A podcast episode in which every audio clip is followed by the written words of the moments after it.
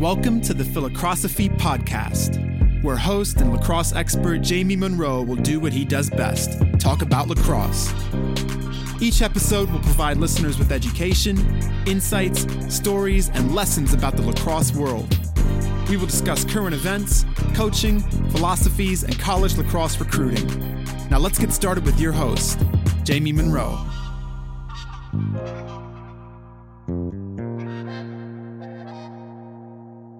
The Philocrosophy podcast is brought to you by Axia Time, a cool watch company focused on university branded watches. John Canaris is the founder of Axia Time, and he was the goalie at Penn in the late 80s who led his team to the Final Four. John is actually best known for being the goalie that Gary Gait dunked on in the Air Gait. Axia Time makes beautiful Swiss made authentic watches whose design and quality match the essence of the universities they represent. I can attest to the quality of these watches John hooked me up with a sweet Brown University Axia watch, and I think it's the nicest thing I own. Initially licensed with eight Ivy League schools, Axia keeps adding new schools each month. One of the coolest things Axia offers is custom timepieces to commemorate championships or to celebrate storied teams. Check out the UVA Lacrosse Championship watch. It's sick. Princeton did a really nice one last year as well. Axia even did an LSU football championship watch this year. For any teams interested in creating a custom watch this season, Axia will upgrade it at no extra cost to a championship watch if your team wins a conference or national championship next year. For players, parents, and coaches interested in custom team watches, check them out at axiatime.com. That's A X I A time.com.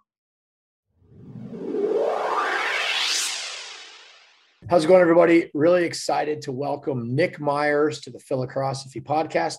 Nick is the head coach of the Ohio State Buckeyes. And uh, Nick, really fired up to have you on the show. How you doing, man? I'm doing great, coach. Always great to be with you. Uh, your podcast is um, it's pretty special. It's one that I know personally. I love love listening to and got a ton out of over the years. So uh, just really grateful to be on and to have this time to spend with you. Thanks, man. Me too. It's been it's been almost two years. The last time we did it was in quarantine lockdown when there was nothing right. nothing to do. I was doing like a podcast a day to try to keep everybody, you know, able to like think about lacrosse on their walks.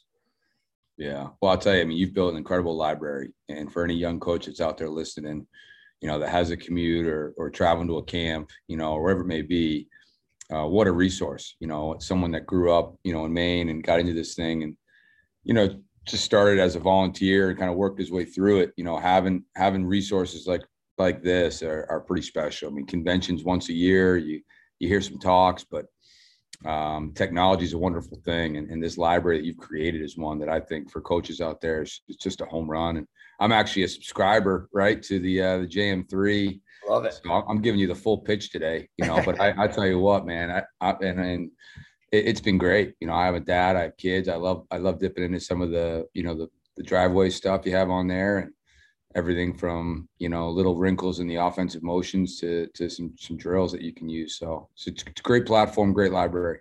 Love it, man. Appreciate it. Um, all right.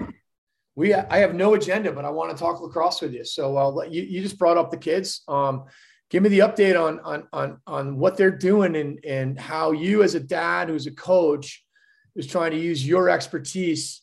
A lot of the a lot of the coaches that are listening to this have kids, you know, and and I, I am a dad uh, and a coach, and um, everybody does it a little bit different way. What's your overall philosophy on on on on this as it relates to multi-sport athletes, as it relates to lacrosse, as development, um, all that? Yeah, well, you and I know each other a long time, so you kind of know my personality, and you know, I think Julie and I, my wife, we met in college. We've been together almost 20 years, a little over 20 years, and you know, I would just say the biggest thing. My, my I have two boys. I have an 11 year old and a nine year old, and uh, just just generally, you know, they're bringing a ton of joy to the, to my life. You know, and and I think as a coach, um, you know, I took I was a head coach in the Division One uh, landscape at 28 years old, and so you know, I've, I've never taken that break. You know, I got out of college and started coaching Division One lacrosse when I was 21, 42, and so you know, I think just breaking up that that those years of Division One, the coaching, and that kind of that that that cycle of repetitiveness uh, are children, and so they've they've poured into me probably as much as I poured into them, and uh, just just loving being a dad. And they're at a really fun age. Um, I coached them this past weekend in box. Uh, they love playing box.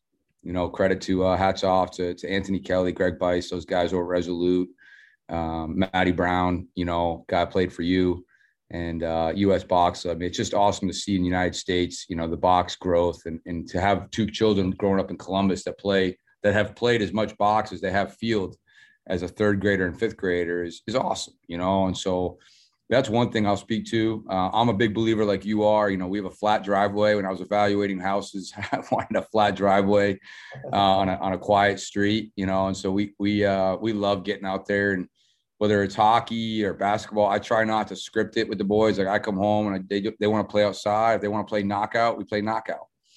You know, if they want to shoot, we shoot. But I don't I don't try to drive it as much as just uh, that that free play, like you like to call it, of just getting out and um, you know we'll, we'll create some boundaries. There's some do's and don'ts in the driveways for sure, but it's never like we have to play this or that. It's just whatever we play, we play hard and we have fun and and we take care of each other you know, so we don't complain, we don't whine and that crap. So, hmm. um, you know, I, I think the multi-sport thing, my, my, my, my, boys played football, you know, that was a tough call for my, my wife and I, um, the tackle thing, you know, we, we kicked the can on that for a while, but, you know, we live in a community that, that really is into football. And, and I felt like there's some really good guys, you know, running the league. And, and so I think that's an important piece of it. Uh, so we had a third grader play tackle this year and a fifth grader, and they both had incredibly positive experiences. I'll say that.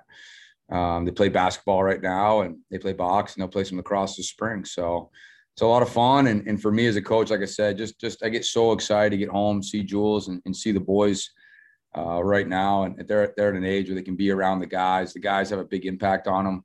You know, they got a Dominique Alexander jersey and a Ryan Terefenko jersey for Christmas.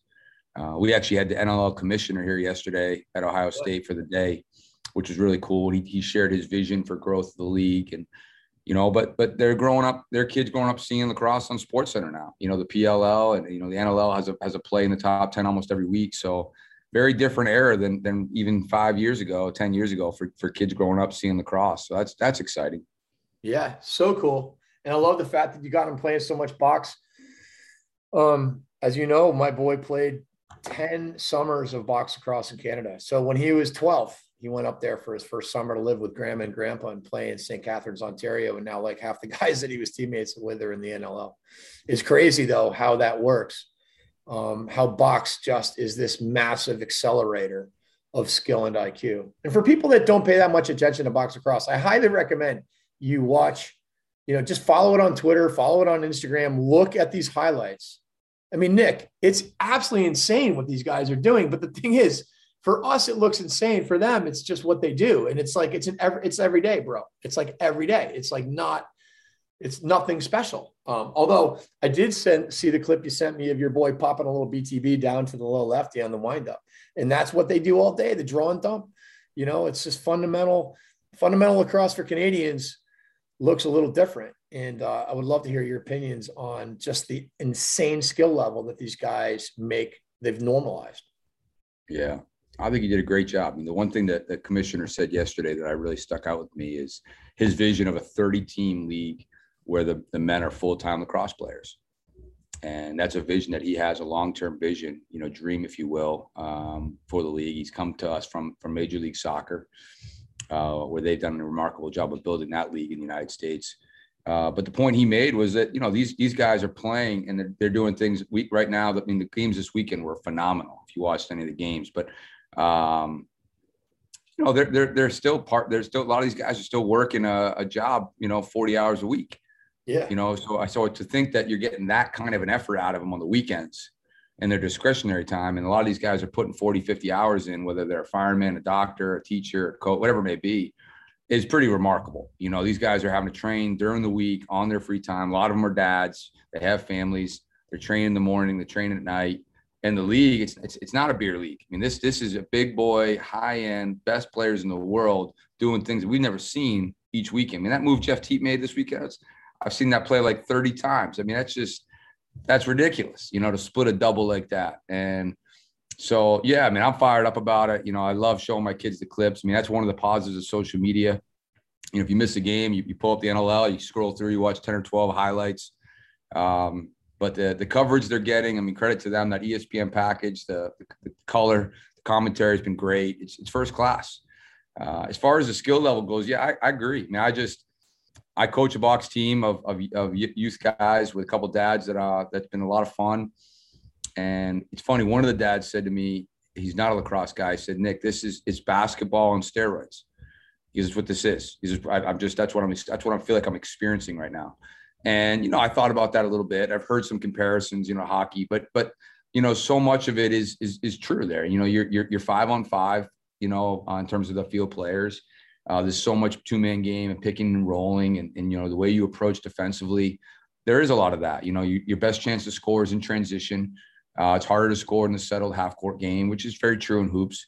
Um, but that effort and toughness piece of box has to be there, where you can be a pretty skillful guy in hoops and, and get away with it to a degree, you know, at times. And, and there's probably a basketball coach that's gonna that would hate me saying that, but that's the truth. I feel in box, you just can't play that way, man. If you don't cut the middle, if you're not willing to give your body up in a way that's different, if you're not willing to be gritty in the corners, there's a real ceiling on the kind of player you can be. So I love that that it, it, it, even at a young age, you see kids that play box, you see that effort and toughness that's hard to teach.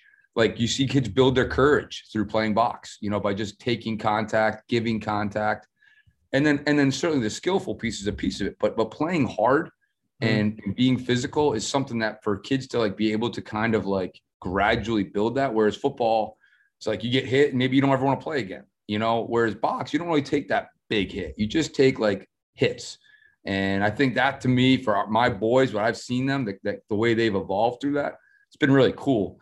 And, uh, you know, and then the lacrosse component of just being able to play the game in such a tight space. You know, it is quick, it gets on you fast. Um, yeah, you start to develop, you know, whether it's a shovel, a crosshand, a backhand, your fakes, your pumps. Uh, you know, you and I both are on the same page with that. You know, it's like that's that's just fun, and it's just it's part of the game. It's it's what you have to do to, to be successful in that that league. There's a lot more deception in box um, than I feel like in field, and and when the field game is blended with it, I think it can be really really positive. So anyway, um, yeah, huge believer in it, and and I think the younger the better. Can you elaborate on the statement of there's more deception in box than in field? Yeah, I just think, you know, at the end of the day, you know, the way you manipulate with your hands in box is probably a little bit different, you know, and I think you get a smaller space. You don't have as much like long, like long running movements. So your feet aren't necessarily standing still, but your feet are underneath you more.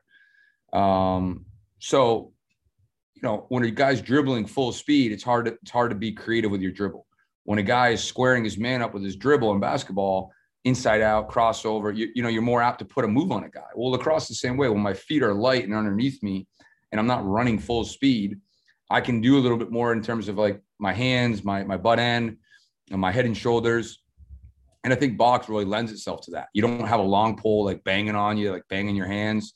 So your ability to get into tight spaces and to use little nuances, like I said, with your hands, head and shoulders, butt ends, you know, box fakes, pumps, um, you know, really comes into play. And, and then obviously you have the, the, the obvious, which is the smaller net and a bigger goalie.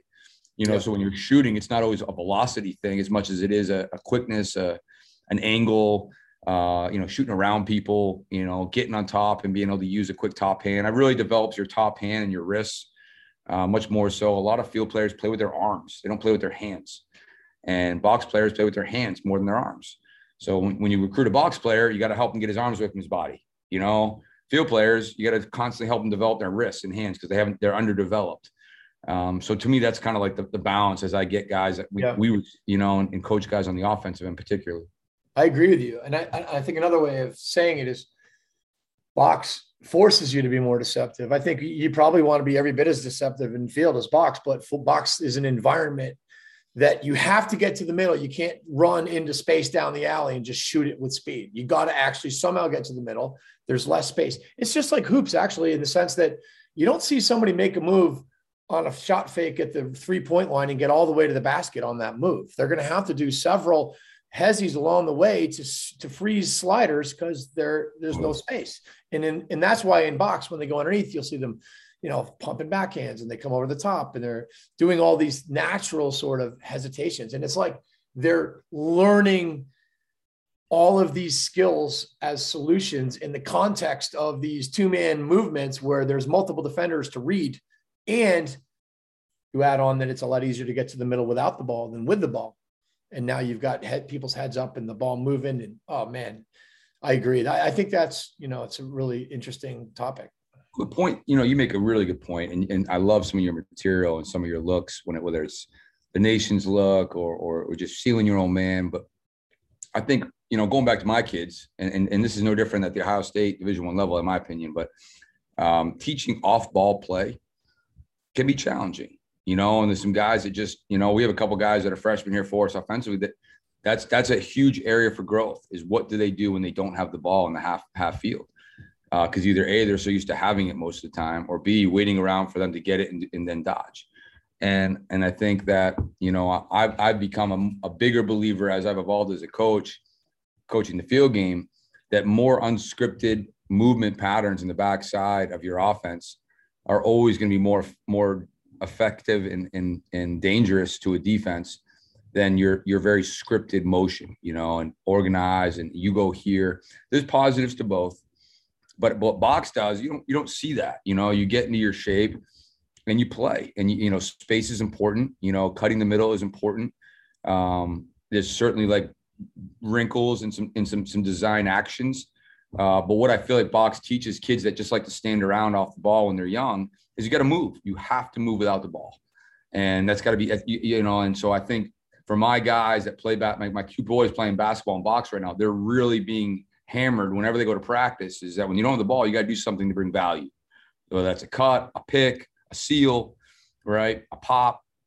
And I, I think that in itself is a huge reason why box and basketball, for that matter, pickup hoops are great for a young lacrosse player. You know, because a lot of times you play in a youth lacrosse game and, and you, you do see kids standing around a lot. You do see the ball just kind of dying and one guy kind of running through two or three people in a goal. And then, you know, 30 seconds goes off to get out there, face it off. And it's just kind of like a, a, a, little bit of a, a blog, whereas the box game, man, it's just so much more fast paced and movement. Um, I really like that for, for especially youth age kids.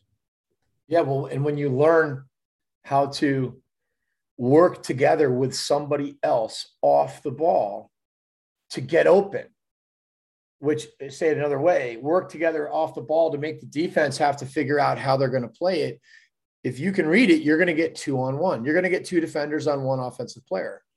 Whereas moving off the ball and cutting is fine and great but it's a lot easier for the defense to guard a one-on-one cut than it is to guard a pick action where someone's actually reading are they switching or are they staying? And um, it's pretty much the whole box paradigm versus the field paradigm. Field paradigm is we're going to be in a set, we're going to dodge, we're going to create our our advantages through dodges and drawing slides, and we're going to have scripted movements and motions that make it hard for you to slide and recover. And our ball movement's going to beat your recoveries. And then if you recover pretty well, then we'll dodge your approaches. In the box paradigm, which so therefore it's a action is related to the ball offense and the box paradigm is we're going to pick on both sides simultaneously and, and, and we're going to create advantages through the two on one. Hey, if you switch, I got two on me because I have the ball or I'm the cutter. If I if I can engage two players in a switch, the picker is going to get open. Or if they're going to stay and they're going to come over the pick, I can bring you over the pick. And all of these concepts combined with ball movement create two on ones. And therefore, the ball finds the action as opposed to the action being all relative to the ball. By the way, I stole that that line 25 years ago from the Bobby Knight motion offense videos when he would say play relative play offense, set play offenses are the ball, the action finds the ball, motion offense, the ball finds the action. Yeah. Well, you know, a guy that, that we uh, both love and, and uh, think about a lot is Coach Hunts. And he, he was always sending me basketball like diagrams and basketball videos of you know some new action that he had seen and, and that he thought, thought was worth you know playing around with. And and you're right man. I think there's that there's that right balance. And you know you're a big believer as i am of a lot of times a two-man game you know sometimes we get too consumed with a two-man game. Like like ultimately a two-man game takes a defender out of an off-ball position. And i think just on its face like that in itself is a win. You know, like you know, one of the guys that I, I like, I'm sure you're following him. Joe does a really nice job. He's he's, he's Joe Keegan, and uh, he's a great Twitter follow for people out there. But you know, Joe's Joe's studying the stats and the analytics in the pro league right now, and, and, and it's very obvious that two man action, um, you just have a higher higher chance to score. You know, and a lot of times that doesn't necessarily mean that the man that's working the two man action is the one necessarily getting a shot or scoring. Um, but just the analytics of, of wing dodging with a pick versus without a pick, for example, you know, the stress, you know, that, that puts on a defense, you know, the backside. It's why you're seeing more and more folks going to the five man offense when they can, you know, trap a guy down there. You know, if you go five man, then you pick, now you got three guys off the ball, you know? So, you know, I think that that space favors that. And a lot of times two man game, you know, and pick play and field and blending the box game, if you will, with the field game is an interesting study. Um, you know, you look at the Archers, for example, I think they're a good example of a team that's kind of probably more similar to what we want to be in terms of a, a, a field box like hybrid uh, you have the chaos, you know, that that are all in, you know, on the on the two man, you know, one handed total box style. Um, and then you have some other teams that that that aren't, and that's why I like international lacrosse. You know, international lacrosse. You know, when you look at the Canada U.S. games over the over the years, that those final games have always almost always been a one goal game. Now the rules are a little bit different international play, but you have this Canadian style and this American style, and then you know they they butt heads and so it's fun to see the differences, you know, in terms of the style of play, and, and you can certainly see the box influence with, you know, the Canadians. And I think as as the Americans are becoming better and better at, at the box game, you're starting to see both sides. You know, you're seeing Canadians that are better in field and, and box play. You know, Americans that are better in box. And Matt Rambo is one of the better players in the league right now. Yep, he's, he's a good player. You know, yeah, and you're seeing Americans catch on. You know, just getting started. Yeah, getting started. I think you're going to see that trend continue. And I think for the for the NLL to take that probably that next step that they want to take, you're going to need to have 20, 30% of the league American, you know, and it's it's not there yet, but I think it's certainly gonna gonna head that way, I think, in the years to come. Yeah, no doubt. It's cool stuff. Did you watch did you watch a lot of PLL by the way? I did. Yeah, I watched a lot. Of, I taped the ones I couldn't, but I, I think that uh what was that app that we all had to download there? Uh I don't know. I nailed it though. Peacock. Peacock, that's the one. Yeah, yeah, yeah. I was a big Peacock guy this summer. So no, I, I loved it. You know, I love watching our guys. You know, as you, I know you do too. The guys that played for you, and we got a bunch of guys that are in the NLL right now, and a bunch of guys playing the, in the PLL. So I love watching them, and then I love just you know being a fan of the game. I followed up with Andy Towers after the season, congratulated him, and I know he's a good friend. Um, but was really impressed with what he did with that group, and I wanted to hear a little bit more about how you know, he stepped back in the offseason and, and made a couple, you know, roster changes and, and what why he did that and where he felt like that, you know, made a difference. Um, you know, Andy Copeland's a guy that was in our league for years, as you know, a great coach, you know. So uh, I love chatting with these guys, just getting their perspective and, and hearing what they, you know, what they're seeing. Um, but it's fun league. Yeah, it's fun league to watch, as is the NLL. So um, it's kind of interesting when you think about Canadians, we're talking a lot about offense, but the defenseman of the year was Canadian too. And, you know, and in Graham Hossack. And uh, obviously there's a ton of great American polls. But when you think about Canadian box players, or Brodie Merrill, I did a podcast with him, I don't know, six weeks ago or something like that. And he, one of the greatest defensemen in the history of the game, probably the best in the last 25 years or so, and, and uh, didn't pick up a poll till he was 16, you know, and I don't know about Hossack. You know, the, I, what I do know is that they, the field season up there is the month of May and and then they they jump right into their box season. Uh, but what, what's your take on on Canadian polls? Um, you have any on your team? Have you recruited? Yeah. You, oh man, you you had a Canadian poll and made one of the biggest plays ever that got you uh, at the end of the uh, Towson game, got you into the national championship with an unbelievable second slide. Still one of my greatest, my favorite plays of that. Yeah. Um, was it his name, the Orangeville kid? Yeah, and he was a three-time captain for us, you know, and he just made his debut in the NLL. He had a bad foot, so he got his first start for the Swarm uh, in the lineup uh, this past weekend. You know, Jeff Henrick. So yeah, he's a, he was a great pole. He played at the Hill Academy for for Brodie. Uh, Brodie does a really nice job, as does Pat, with that staff of identifying Canadian guys that are good, but maybe not that high end offensive player and getting a pull in their hands at a young age. And I'm, I'm sure that's not an easy conversation, but you look at some of the defensemen that have come out of the Hill Academy. Joe's got a really good one playing for him down at Carolina right now. Um, they, you know, they, they have different different skill sets. So we got a young man by the name of Alex Marinier, freshman, uh, who's going through the, the Canada uh, Team Canada trial process still right now, and, and he's bouncing back and forth between long stick midi and, and close, but he is uh, he's been great. It's funny. Half the Canadians we we have on our team aren't offensive players. We have a Canadian face-off uh, guy. Uh, we have a defensive midfielder in Dante Bowen and a, and a long stick midi in Alex Marinier. So you know, to your point, um, there's value all over the field. You know, in terms of just those guys, and, and I think um, you know Jake Withers. I mean, just it doesn't necessarily have to be a goal scorer. So I, I totally agree with you there. They, they certainly bring uh, a different skill set in these different positions. Like you know Dante, someone you look at like a, a Currier, for example. I think he's the best midi in the world. You know, and, and I know Schreiber's the argument, but if you were drafting the team today, you're gonna have a hard time convincing me that there's a bigger value add in the midfield than Currier, right? In terms of what he can do.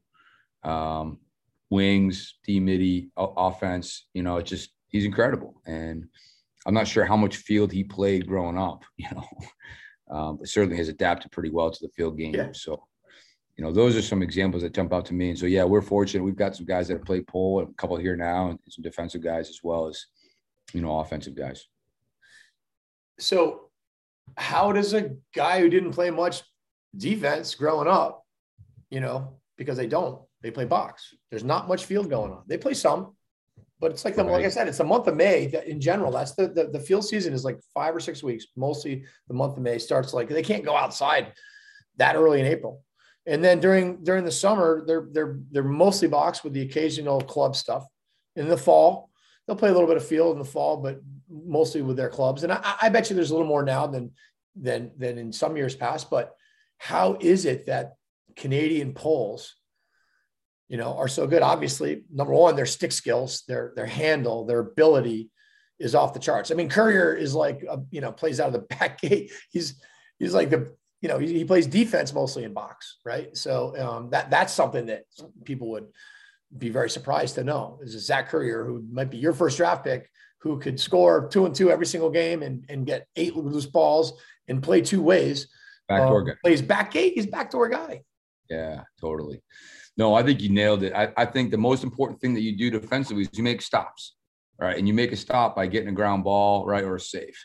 So at the end of the day, when you have a guy on your team that that picks up a ground ball better than anybody else, right off the bat, regardless of he doesn't know how you know how to play defense, yeah. he does one one thing, one thing that's incredibly valuable to you getting the outcome that you want, which is ultimately picking a ball up, whether it's off a wing. I mean, to me, when you win a faceoff, that's kind of a defensive stop. I mean, you can look at it however you want. I've always kind of valued a face-off as like we, we're keeping them from playing offense. So if you have a, a, Canadian on the pole and Jeff played a lot of pole, I mean, some of the ground ball plays he made, we would have been playing defense if he, if he doesn't make that play. They're unreal. Yeah. And then you look at their ability, I mean, the effort and toughness piece of, of the box players, you know, so they, they bring a, a chippiness and, and an edginess about them in most cases that have played box and they have an amazing handle. Um, I mean, right out the bat, that what defensive coach doesn't want those two things: tough as nails, credible handle off the ground.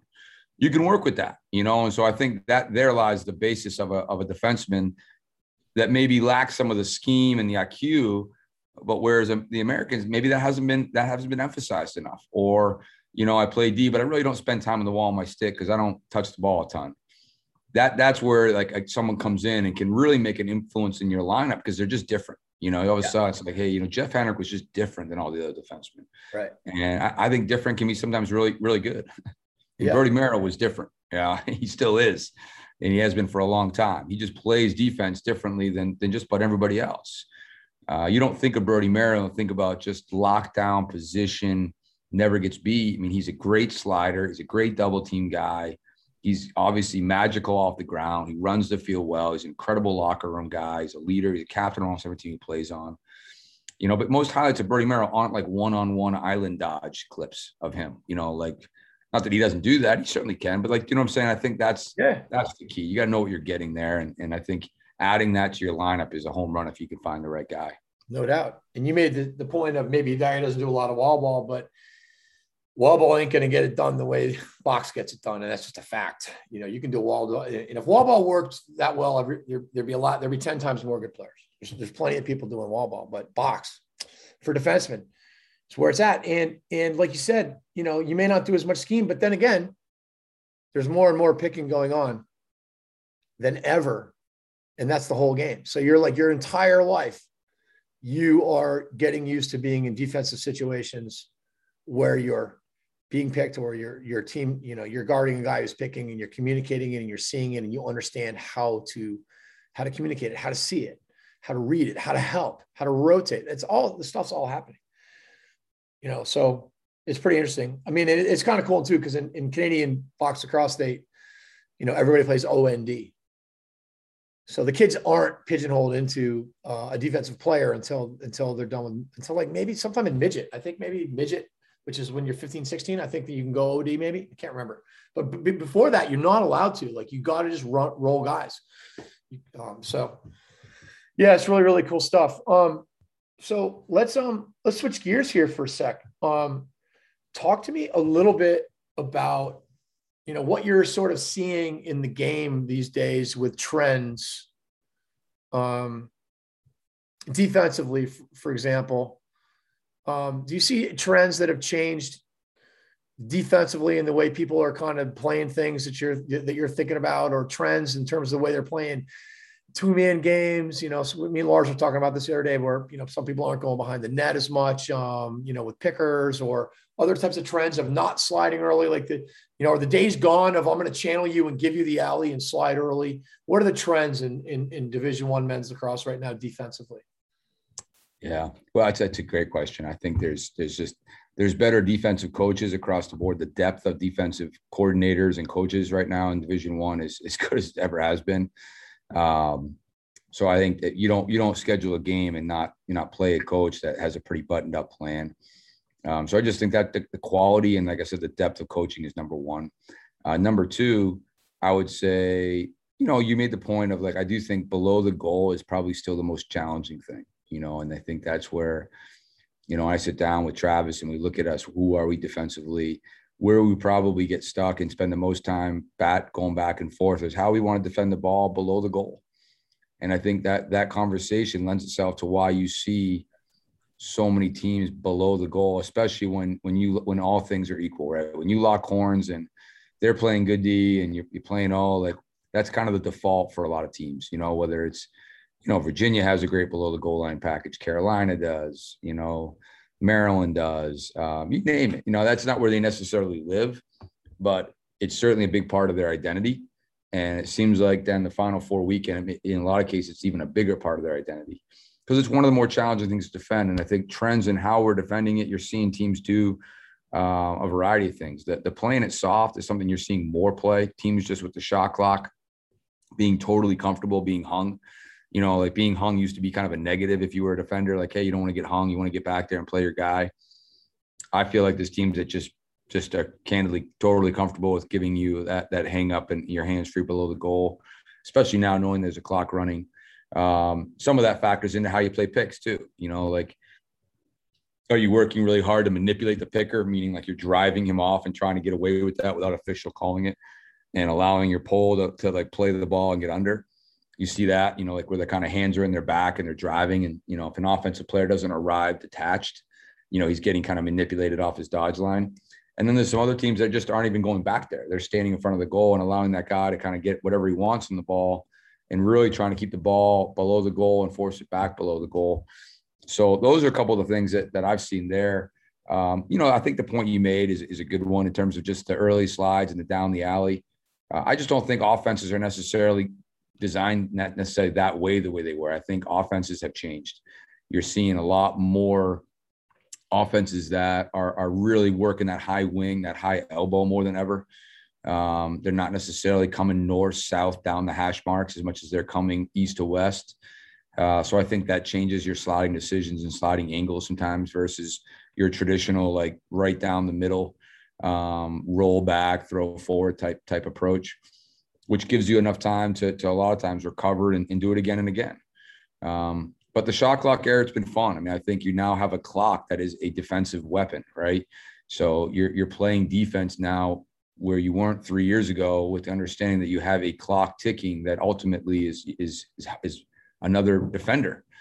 Whereas in 2018, I mean, you had to play until you made a stop, you know, and I think you can't underestimate the differences of the two eras. I mean, we're only three years into this shot clock era. And so I do think you're seeing more zone. I do think there's there's more variations. Teams are willing to kind of change their personality there. You know, what do you do at, at a short clock defensively? Do you go early? Do you go? Do you do you change your pattern, your identity a little bit under 10 seconds in a shot clock? Um, those are some things off the top of my head that I would say I've seen a little bit, bit of. Yeah, interesting. Now, what about um, on the offensive side?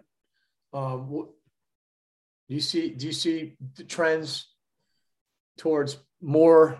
I mean, there's just there is more. I think there's more two man game than ever. Um, yeah, no doubt about that. Seems like more wing dodges than alleys. I'd like to throw on the 2008, seven, six, whatever you want, Denver, Ohio State battles that we used to have. And um, as a young assistant coach, I always loved playing Denver and playing a Coach Munro team because they were different, you know, and defensively we had to make sure we were prepared. And, you know, I was fortunate when I first got back here as an assistant, as an offensive coach to walk in and have Joel Dalgarno, a freshman, and Kevin Buchanan, a sophomore and know that you have those guys for three years together when you're starting out as an offensive coach was pretty special for me. And you know, credit to those two guys because you know Kevin put they were great. You know, Kevin's an American who played in the NLL for a long, long time. Yeah. And we need, you know, like I said, we need more guys like that. And, and Joel was obviously a great, great box player. And, you know, I go back, that's where, you know, it really started for me in terms of just like really wanting to, to get creative with those guys. And they were great in that two man. And you had your guys and they were doing a lot of two man. And but that there wasn't you weren't seeing that from everybody at that time you know even in the, the mid 2000s and not to say a couple weren't but i mean everybody has a pairs offense now i mean everybody you know like there's not a team really out there that doesn't have some variation of pairs um, everybody has a below the goal line package you know whether it's single pick play you know you know your razor picks whatever you want to call it every most teams have some fashion of that and then and then there's some sort of offensive like you know motion? Is it is it a one three two? Is it a three out? Um, so to me, those are the personalities offensively you're seeing. I think teams, eh, you know, to me, what I, I am we're doing a bit of more of is like kind of what I refer to in football as like the, the hurry up offense, where a lot of times when a, when a, when a football team doesn't huddle, they make a big play. You'll see them sprint to the line of scrimmage, and more often than not, that next play is a run, not a pass. All right. They get up to the line of scrimmage and, and they hand the ball off and they, and they kind of pound you off that quick, quick restart. Well, I kind of look at that dodging out of the box similar, you know, like playing with tempo, knowing the clock's on, you know, pushing the ball, creating, creating that mentality of like getting down there, setting picks. And you think about like Loyola 2012, probably the best team I've ever coached against in terms of the early offense. You know, they came at you with this like wave over the midline. And then it like never really stopped. And, you know, I think in the shot clock era, like the clock's on. So it's like that first phase of the clock. And Coach Hunt was always big on you got to play the phases. You know, like, are you, how good are you in that first 20 seconds? And then can you settle in after it being like a probing offense of like pushing to then be able to like dodge out of the box, but not have that be like your, you know, your start and end, you know, and come out with tempo, never let the defense like feel like you're really getting set or organized and keep that consistent pressure, but be able to play in that back third where most defenses are most vulnerable. And I, I know I'm jumping around here a little bit on you, but I think for like to me, just examining that, you know, the, the shot clock era, understanding the different phases, um, kind of understanding these like two or three different personalities that most most teams have. Um, and then again, what, what do you want to be great at? And then really defining roles offensively for your personnel. You know, one of the things we're going through in the preseason kind of an idea who our top eight or nine guys are. so I think that next step a lot of times just becomes like a little bit of like role definition. You know what I mean? Like, you know, different than box where you're going to take however many shots a game. You know, field you don't take you don't you probably take half as many shots right in a game. So there's there's a little bit of that dialogue of like, all right, good shot, bad shot, but like, what are what are, where's where's my fit in this piece? And as guys start to get a sense of that, that you, you hope they play with a little bit more courage and a little bit faster um, kind of knowing their their their space. And uh, to me, that's that's a trend that I know we've evolved with, and I think you're seeing some other teams evolve with. Teams are just generally playing faster. Um, you're seeing 15, 16 goals at teams that were scoring 10 goals three years ago consistently um, because of the style of play, because of the speed of play, because of the shot clock. Interesting. What are your thoughts about um, swinging the ball through X versus swinging it on one pass, kind of like wing to wing, more box style? like them both, I'm sure. But give me some maybe a little. Yeah, I mean, we talk a lot about the five yard rule at X. You know, um, and what that basically means is like your guy at X. Just say if you're in a one three two and you're dodging there, like we, we kind of have that guy. And you are, I mean, listen, I don't think anybody's been better at it over the years than Denver.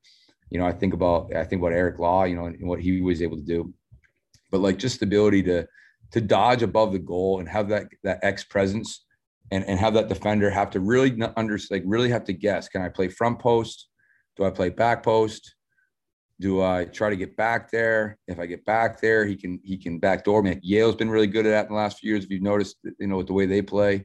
Moral. Um great so i just think the ability to have the guy when they're at x and not have it be like this like deep outlet but but but more of a presence where your back door your front door you know you can you can dodge through X. I think you're seeing more teams like dodging through X where that was kind of like frowned upon before. Yeah. You know, now now you're seeing teams dodge through X, and a lot of times that X guy becomes like a a pick or an obstruction. Um, so to me, I don't know if I answered your question. I just think defining that guy at X and whether you're in an invert, you however you get to, whoever you put there, uh, I, I think he's got to be a little bit more crafty than he is like a ball reversal guy. Yeah. You sure, you want to get swings in your offense, um, but having the ball above the goal and then making sure he's doing a great job of making that defenseman, you know, it, it, it, if he's if he goes back there and chokes X, you're five on five above the goal. If he doesn't choke X, then you're you're front swinging, back swinging, back piping him. No you know, and, and to me, that if you're not playing that game, like you're giving the defense kind of an advantage, kind of the way I see it. No doubt. You remember um, Brett Cole? He was oh, he, was back, he was sitting on the backside of that for those one timers in the old uh, five out high offense with Brett Cole sitting there. Sitting yeah, there. he was a Colorado guy, wasn't he? Yeah, Fort Collins guy. That's right, Fort Collins. I remember him. Yeah, he was great. But it's true, you know, and, and it allows you to use the goal as an obstruction.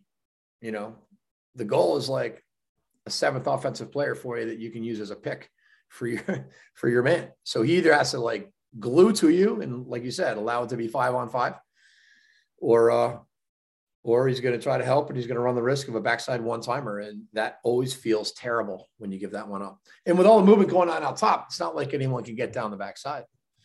That's why I think people are going to start going to those five out offenses. I think it's better than pairs personally. I mean, like, why would you want two guys on each pipe? You get two guys on a pipe, it's pretty easy up and over. And you got time to get somebody down the backside. But when there's just one guy there, not easy. Yeah, no, I, I, I, I'm in full agreement. I think there's some, some pros and cons. A lot of it just depends on your personality. I mean, if you put two down the pipe, you're really trying to clear space for longer dodges with midfielders up top. You know, I think that's got to be probably the purpose there. Mm-hmm. If you really want to create more of a box style, uh, freelance, you know, wing to wing um, type approach, you are probably gonna probably gonna put a single back there. You know, so there's some, like I said, I think there is some pros and cons.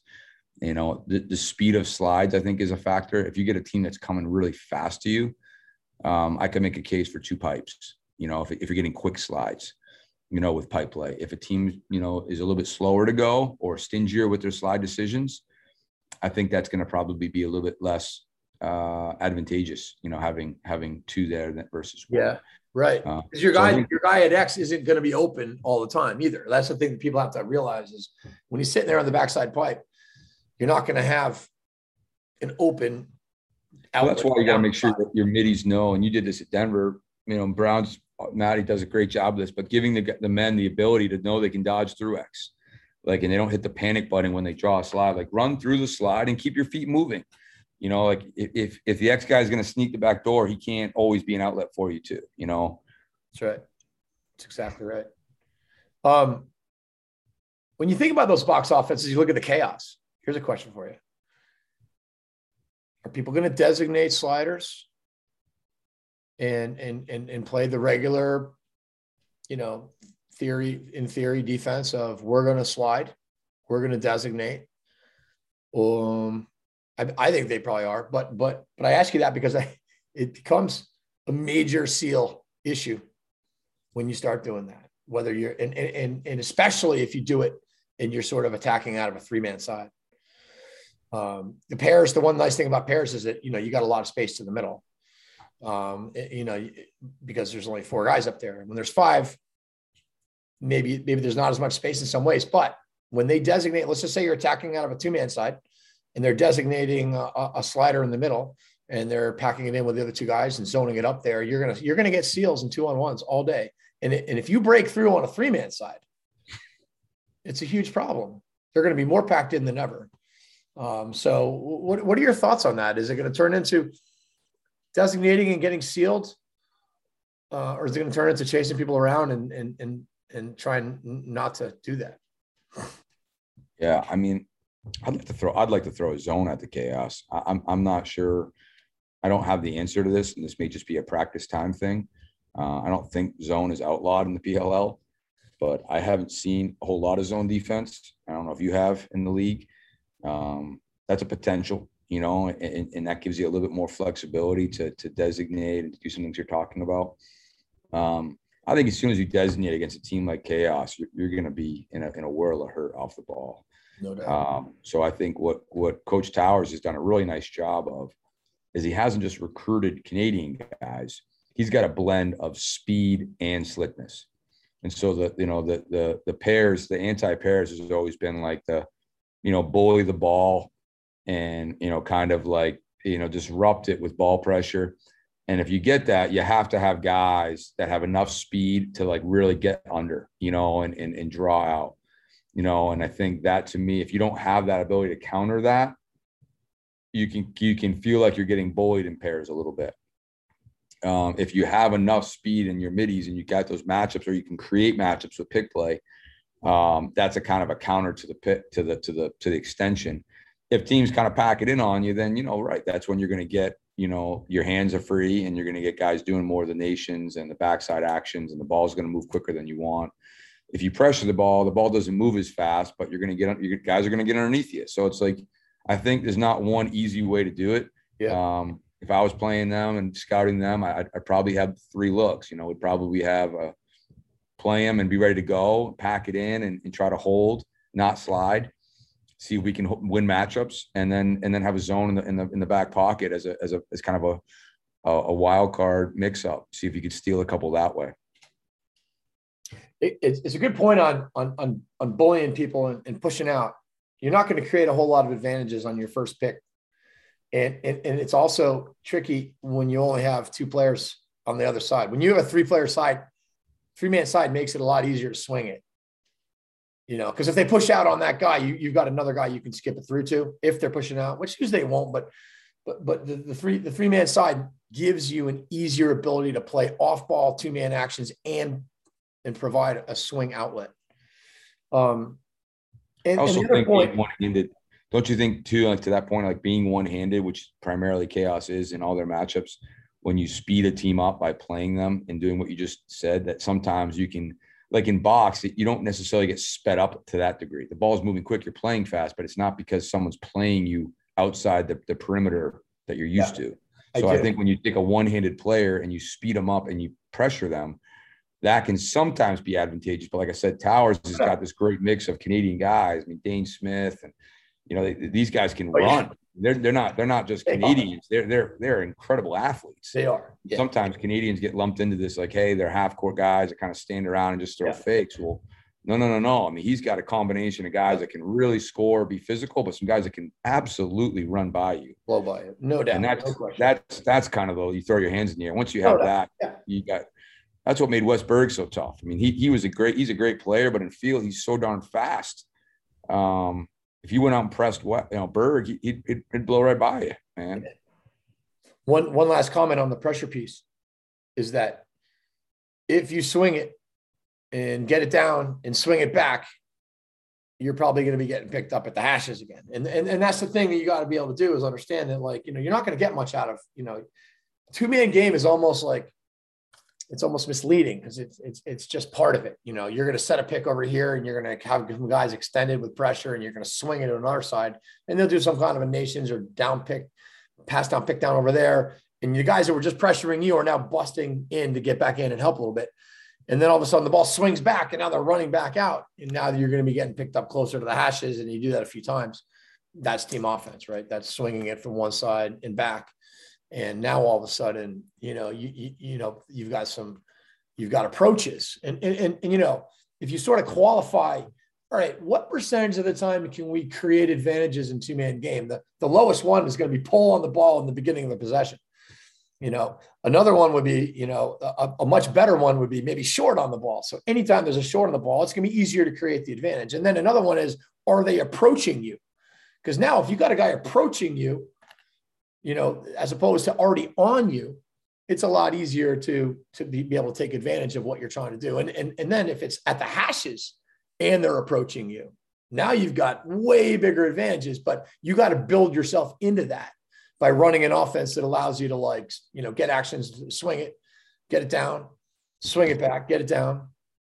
And I think any offense that has a, a rhythm to it, right? And I think chaos is certainly one that's very rhythm. I mean, every offense you want to find rhythm, but there's certain offenses that are very dodge, you know, pass pass type approach that are predicated off of dodge, dodge first. Whereas I mean, I don't think chaos is necessarily trying to even draw doubles some of the time. They're just they're just getting leverage on their matchup. So, you know, when you play a team that's that's you know to your point of like trends that you're seeing, you're seeing less of that draw to move it twice.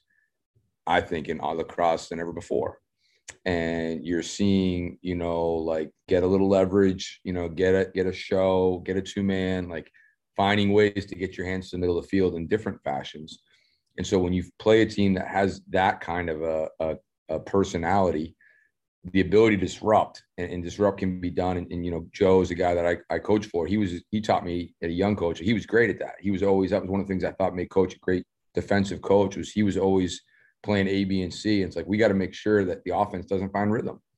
You know, and if, that that that means sometimes you just got to disrupt them with some different looks. And so a team like Chaos that was so good offensively at what they did your best chance, like you're describing, may just be able to just kind of just vary, you know, levels of pressure, yeah. you know, and see if you can kind of get them out of a little bit of a sync. Um, maybe your best chance. Yeah, totally. In any case, you got to have smart players. You got to make good decisions. Amen. You got to be good passers. Um, you have to be unpredictable. You have to be a good athlete. All these things, and and so I want to I want to lead that statement into how do you recruit it? How do you find players? Now, I know you're looking for a lot of different things, but the common denominator is you need smart players. You need good decision makers. You need a, a skill set. We talked a lot about the Canadians already, but I'm really interested in understanding how do you recruit smart players that are good decision makers that you know can see it. How do you how do you do that? And if you could give me a little synopsis on different on offensive players and defensive players. And, you know what? Goalies for that matter. Because you look at like Blaze Riorden I think the guy is just brilliant as a player. He's not just physically gifted. I think he knows where you're shooting. I think he knows what your options are and he knows how to show them to you and take them away in a split second. And it's about decision making and reading. Yeah. I mean, you can make a strong case that he's the best player in the world right now, you know, just, you know, flat out. Um, you know, the point you made about passers, uh, I think passers first, you know, we, we, we both have heard that and, and, believe in that. And going back to my boys, like Mason, my 11 year old, he, he, his stick, he, he, you could, you could look at it and, and mistake it for a woman's stick. That's how shallow his pocket is. And I just think for dads that maybe are listening or guys that, that are, that have kids, going to your point of like, what do we recruit? Like at a young age, it's so important that you start you know the men off with sticks that are going to like build some of these habits that we want to ultimately recruit later. And we want to recruit guys that have great wrists that great have, have great hand control that can generate speed and power without having like eight shooting strings in their pocket and, and a stick that you can't pass with and so you know you, you got to start at a young age and like my, my boys started with women's sticks and they graduated into like these sticks they have now but they have very little pocket and they got to learn to be strong with the ball with very little pocket. And I think Canadians, you know, to use the Canadian, you know, to go back there, like Canadian players growing up in box are taught to play with less pocket, a quicker release. And oh, by the way, no one takes the ball from you. You know, and so like that being entrenched in you is something that really feeds into. So what do I look for on the offensive side? We want guys that have great ball security, right? That take care of the ball, that aren't careless. Um, that when the ball hits their stick, they're strong with it. They can be physical you know, they can get to good spots in the field, but they have the ability to do all that and be great passers. You know, I think those two things come probably before being a great scorer. I think a lot of times if you can do those two things, you're usually a pretty good scorer. Um, you know, as far as like the the defensive side of things, you know, they come in different sizes and shapes, as you said, you know. So I think you, you have to, you know, kind of have your alerts and your criteria. But I, I think positionless defenseman is, is a good thing. You know, guys that you feel like can play either pull or close, a lot like a positionless lacrosse player. You know, you're seeing more guys that aren't really middies or attackmen; they're just lacrosse players. You know, and that's a trend. You know, like what is he? Uh, he's attack, but he plays mid. Like you again going back to like our battles, I think we both had guys in the offensive lineups when we were playing each other that, that, that, kind of swung back and forth. You're seeing that more than ever with teams. The guys that this week he's an attack, and this week he's a midfielder. Um, so I think you know versatility in recruits, guys that you think can can come out of the box, guys that can clear the ball, but guys that could play attack. You know, um, defensively, guys that can play up top and down low um, you know, feet and fists is something I'm really, uh, I'm a big believer in, you know, someone that likes to be confrontational with their hands. If you play defense, like, do, do, are, do you create friction? You know, like, do you take the fight to your matchup? You know, you may not be a great scheme guy, but if you're a guy that likes to be confrontational, you know, get out and you have the feet to consistently be confrontational with your hands, not your stick, your hands, not chasing. I think kids hear that and they think, oh, get out and throw checks. Like, no, I get out and I physically get my hands on people, it's like a cornerback that can be aggressive at the line of scrimmage. Like those guys are rare. When you see guys that like to be combative and they don't need a safety help over the top, those guys are are our first t- top ten draft picks, um, and, and they're they are for a reason, you know. And then you know, as far as a goalie goes, I, I really like you mentioned Blaze. I think he's the best goalie in the world, best lacrosse player in the world. Um, but he's incredibly patient. You know, he's a guy that, as you said, almost looks like he knows where you're shooting before you do sometimes. Uh, he's not jumpy. He's not jerky. He's he's poised. He plays that, you know, a, a, a, little bit different arc than maybe some, but got incredibly incredibly soft hands. Um, so again, you know, is it a goalie that makes a lot of saves but gives up a lot of rebounds? You're still playing defense a lot of times when they give up rebounds. You know, so when I watch a goalie play, is he a guy that catches the ball and really makes catches versus just gets hit a lot?